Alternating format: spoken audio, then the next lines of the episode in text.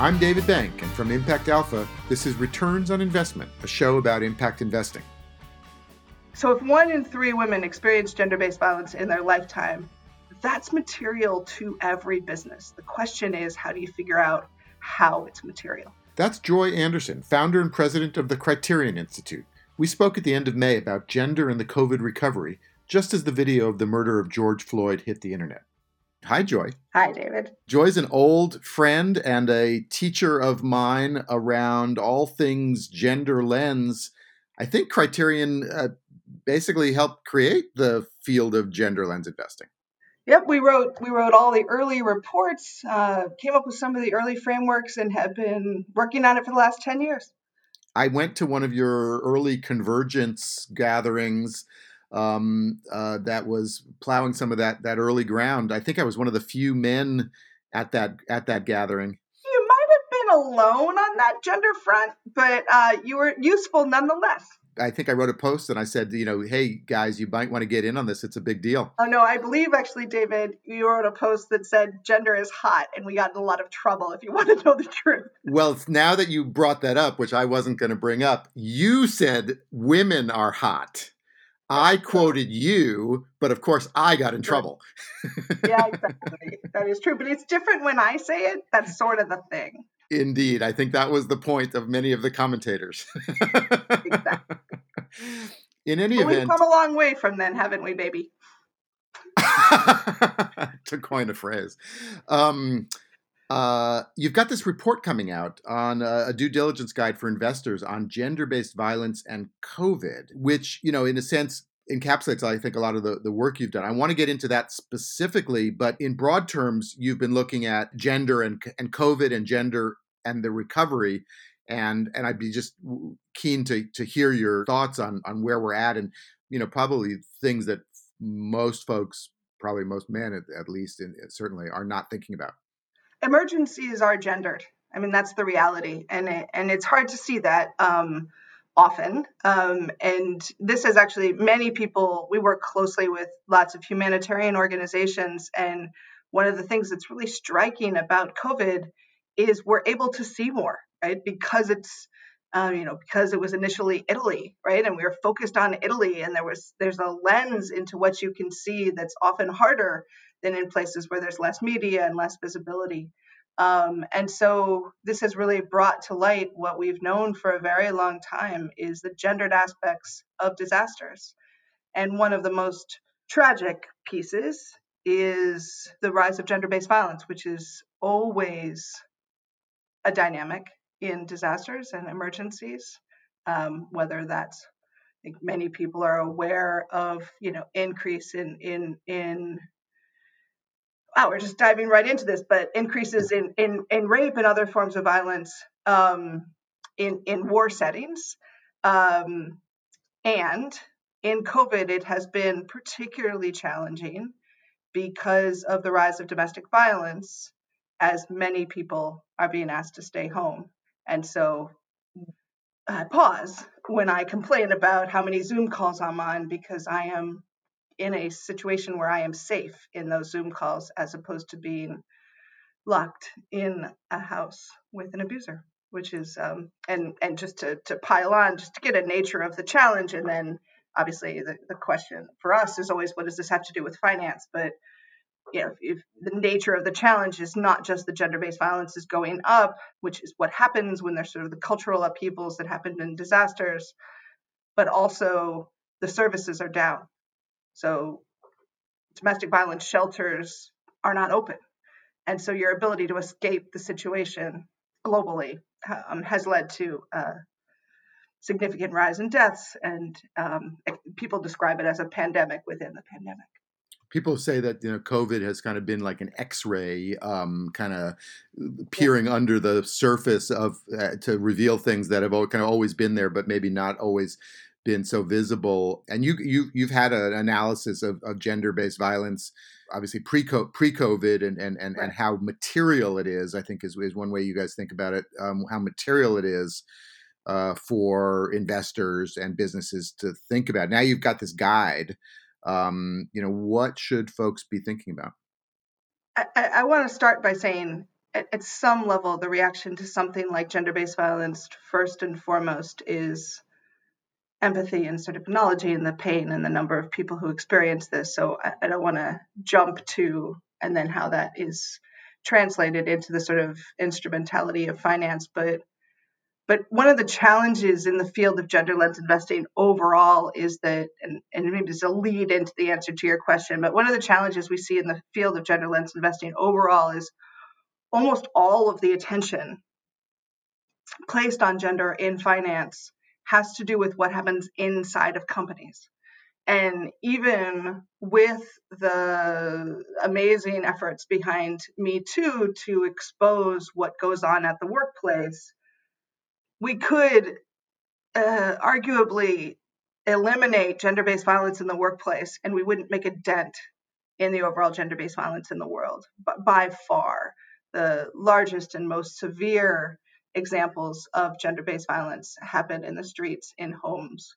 It's not a workplace phenomenon. It's a cultural expression of sort of gender inequalities in the world. And so the challenge for many investors is, well, gosh, that sucks for women, but why would it matter to me if it's not happening at a company? And the research that we've been working on for years now is looking at essentially seeing gender-based violence as a market risk. And the same kind of ubiquity. 1 in 3 women experience gender-based violence in their lifetimes, and that number just went up. So if 1 in 3 women experience gender-based violence in their lifetime, that's material to every business. The question is, how do you figure out how it's material? So maybe look at this at 2 different levels. One is you look at an industry like hospitality or agriculture, 2 of the industries that have the highest rates of gender-based violence across the industry. That has to do with the sort of isolation of workers, right? It isn't actually the media that has, where the highest incidence of gender-based violence is. It's in industries where there's isolation and wide power disparities. And so if you think about not just individual companies in those industries, but thinking about what the recovery looks like. So if we look at an industry like hospitality and think about the recovery, one of the dynamics within that is it possible to rebuild a more stable industry? The fact that hospitality has one of the highest rates of gender-based violence of any industry means that creates instability within the industry. It's not just too bad that women are regularly assaulted within, cleaners are regularly assaulted at their job, right? Something like 85% of janitors, cleaners in buildings experience assault. I mean, we're not talking about from time to time this is a problem. It's endemic in those industries. So part of the question is, as you're looking at recovery, as we're looking to rebuild industries and think about, particularly for something as catastrophically hit as hospitality, is there a way to rebuild it stronger? And this is where many people are saying, is there an opportunity, as so many things are taken apart, that we could find a new path to rebuilding it? The second, just sort of simple point, seeing it more as a market risk, not just a risk inside of an industry, which is this sort of continued propensity to work at home is often, and so many companies making these decisions to continue to enable people to work at home. From a gender perspective, some people say, hey, that's great, right? We've wanted flexible workplaces. I love it when people say, see, women can stay home with their children now. That's one of my favorite comments, right? Like, oh, this is going to be great for women because they always wanted to just be able to stay home and take care of the kids. And this enables them to do that all the time and work. Like, that's fun. But it also has this reality of, are those companies really looking carefully? And I was on a really interesting call with Allstate yesterday, who's doing some really interesting things looking at the long-term safety that needs to be put in place for people who work at home. And so how do we look at this systemically and really be smart as we're looking? I mean, what I love about what I see impact investors and sustainable investors doing right now is figuring out where can they put their money to rebuild the economy better, more sustainable, more compassionate, more just than it was before. And one of the things, unfortunately, that is in the midst of that is looking at this sort of catastrophic incidents of gender-based violence.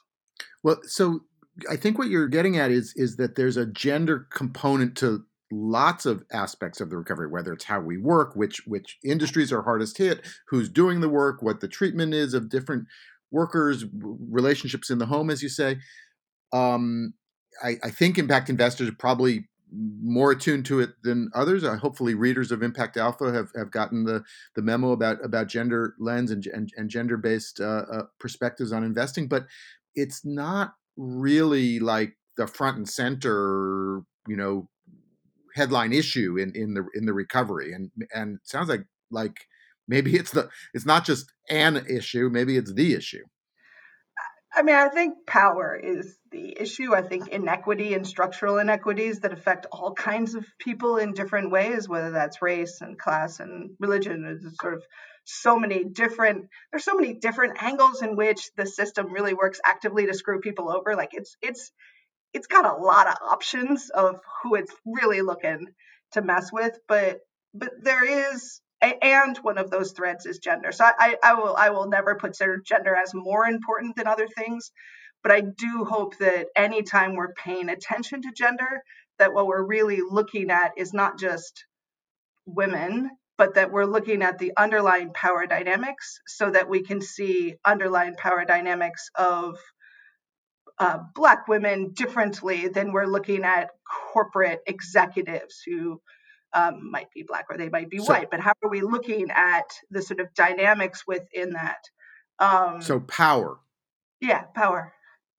So power is a central issue, and you know, I mean, you know, maybe this is overly broad. I'm sure it is overly broad, but you know, what has happened to power dynamics and power relations in the recovery, and what are the prospects for rebalancing those power dynamics? Yeah. So for me, I think the headline here, to pick up on your language from before, is what are we valuing in the recovery?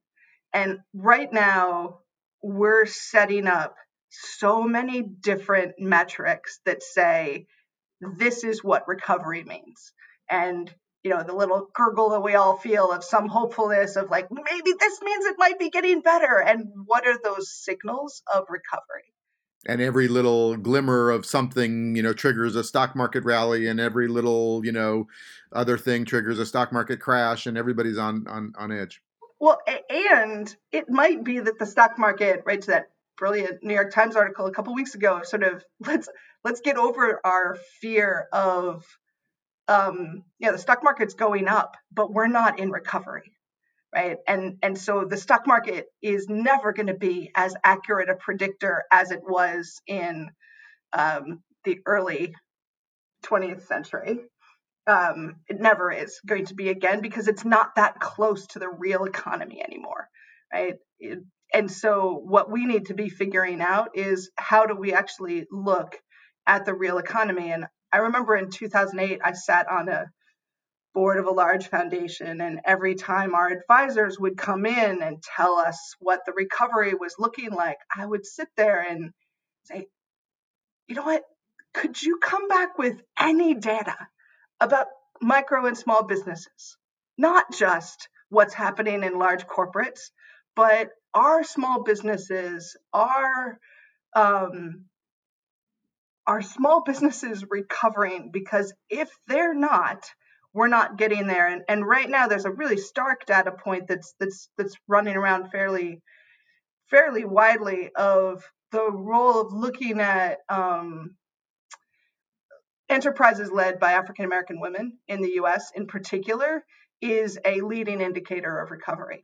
And what if that was what we were looking at? How would we change, right?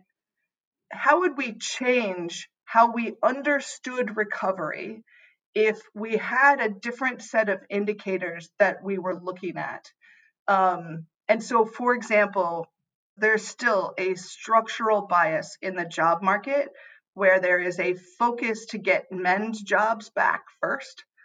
It's a thing that still happens, and it's worth paying attention to.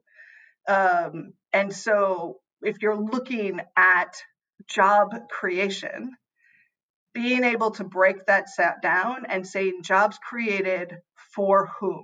Who is getting reemployed fastest? Because in fact, if we hang back and just watch job numbers without a gender analysis, we have I feel like I'm such a downer, but some of these numbers are just astronomically disturbing.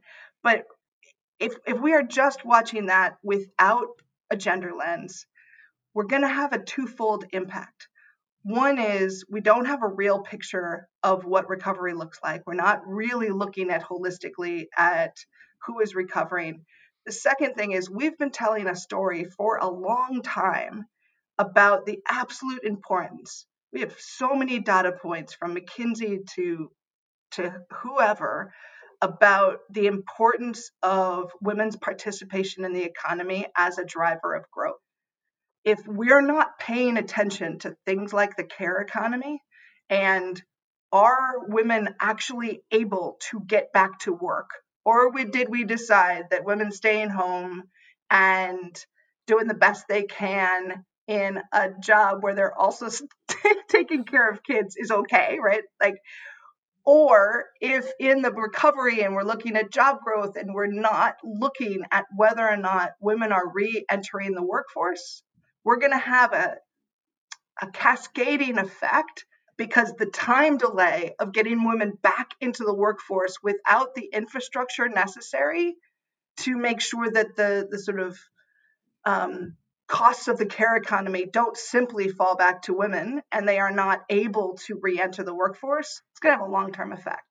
So we could have a kind of recovery index of some sort that actually had 3 or 4 or 5 indicators. One of them would be recovery rates for African-American women-led businesses, rates of gender-based violence, and a few other things that would actually give a more accurate, not only give a more accurate view of the recovery, but if in that, you know, what gets measured gets managed and all that, that people, that the system or society would then start optimizing for moving those metrics in a way and all of a sudden, certain things would be valued as investment opportunities, as policy opportunities, and whatnot. So we started working on that about a month ago with the leaders in the field of gender lens investing. So there are about 10 of us trying to compile what is the data that we know, what are the correlations that are already in place, and we've got these sort of 10 points of materiality. So hopefully we'll be able to publish those soon. They turned out to be.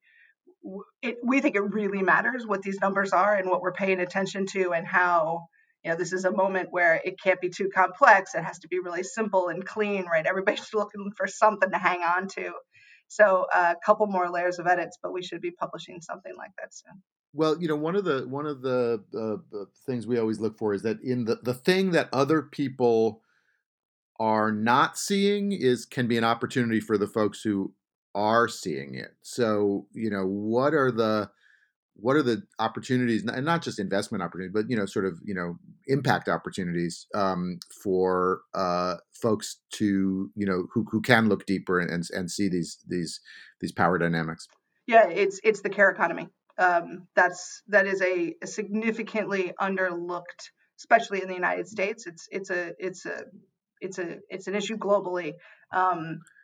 Just on that, not to interrupt, but we've been talking with folks in Asia Pacific, South Korea, and Japan, and in the impact investors there, because of aging societies and whatnot, were very keen on caring economy pre-COVID, and are now finding, you know, just at a sheer investment level, that a lot of those companies are seeing, you know, very much increased demand and whatnot, and finding that care economy investments turned out to be a smart idea. Absolutely. And they need to be smart, right? We need to be going deep in our gender analysis and not just thinking at a surface of there might be a woman customer and therefore I'm doing a good job, but are we really looking at sort of the systemic impacts underneath this? So what would, forward-thinking policy types be prioritizing if they were taking a true gender lens, power dynamics kind of approach to the recovery? Yeah, so we a good amount of our work, as you know, David, is with the Canadian and the Australian government, particularly in their, we work most often with their donor agencies. And almost immediately after COVID began, we started conversations about the power dynamics and how money was going out the door. You mean like relief stimulus kind of money? And initially relief stimulus money. I think there's been a huge amount of coverage about who gets it. The gender numbers on that are not good in terms of where the stimulus is going. It's, particularly stark in the United States, of course, for African Americans. And so it's actually not as stark for women. But beyond the getting it, what we're actually also worried about are the terms and the power dynamics behind it. And we're looking at, coming back to Asia for a second, the conversations we're having with the Australian government is really, their question is, how, with a gender lens, do we think about where we direct our funding now? And for us, we're focused both on Southeast Asia and the Pacific. And one of the things that we're seeing is, and I don't mean to be overly critical, because I think this is a really important step, but a lot of the initial money is going in the impact investing circles. The initial money is going to funds who are investing in the companies that they had already invested in. It's going to shore up or bail out or just ensure the survival of the existing portfolio companies, at the obvious level, if the fund managers want to protect their own portfolios. I like it that you said it more harshly. I can now be a little nicer, but yeah, I think that is part of what's happening. And I don't think that's because people are being selfish. I think it's because they truly believe in the companies that they invested in, and they want to make sure that those companies survive. The challenge is, though, and this is an interesting gender dynamic in looking at the role of women-led businesses in many markets. We've often bemoaned, women tend not to build high-growth companies that can take in venture capital.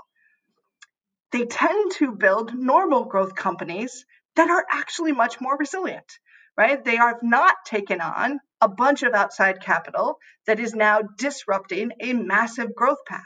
So what I worry about is the extent to which, and I actually think this is not just an injustice issue, it's a strategy of rebuilding, right? What do we want the rebuilding to look like? Because if we are simply moving our capital to prop up growth, we're not investing in resilience. And we're not investing in, let's face it, there are all kinds of parts of our economy that we're obsessed with growth. And we will continue to be looking for those moments of what's going to hit it out of the ballpark, where the next unicorns, and I know we're going to keep looking at that. But right now, we need to be looking in agricultural value chains and saying, who's there with purchase order financing the moment that an agricultural supply chain is opening up? And let's be really practical about that. It's not very sexy, but it's really important. And we've been having conversations about making sure that the stimulus money that's going out now, right, the bias in who's getting stimulus and where it's going to comes back to where we were before about what does the recovery look like? And if we're looking at big employers who will get us big numbers of job growth, then we're not looking at smaller micro businesses that are the bedrock of livelihood for most economies. So we might get the manufacturing plant moving again and we get a win, but we're not getting the smaller businesses back to work, and it's those family businesses that deliver the mail day in and day out, and we have to rebuild that as well. And there's huge gender dynamics behind the intermediaries that are getting the capital, and are they looking more broadly at the opportunities, or are they following the same ruts that they were in before of, I know how to get to these entrepreneurs and therefore I'm going to get to them again because I don't know how to find the others and I don't know how to rethink what's useful now. We had a call with 10 different organizations that are all building new funds right now a couple nights ago in Asia Pacific. And it was just an amazing conversation of, I just wanted everybody to scratch their heads for a while and say, is my idea actually still relevant? One, if it wasn't ever actually relevant, but is my idea still relevant? And how could, instead of providing debt, could I be doing revenue rights to help people do a pivot? Because frankly, not that many people want to take on debt right now. So could we be thinking about other structures that don't put people who had already taken in debt to grow to take additional debt to survive?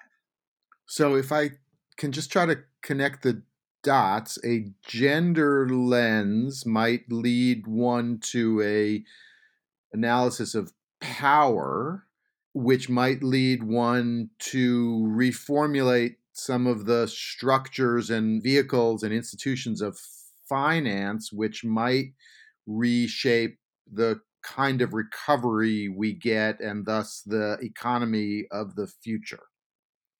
Yes. And my last question for you then is, how confident or optimistic are you that we're on that path, and where do you just sit on this kind of, question that we're all dealing with of are we getting there or are we falling back?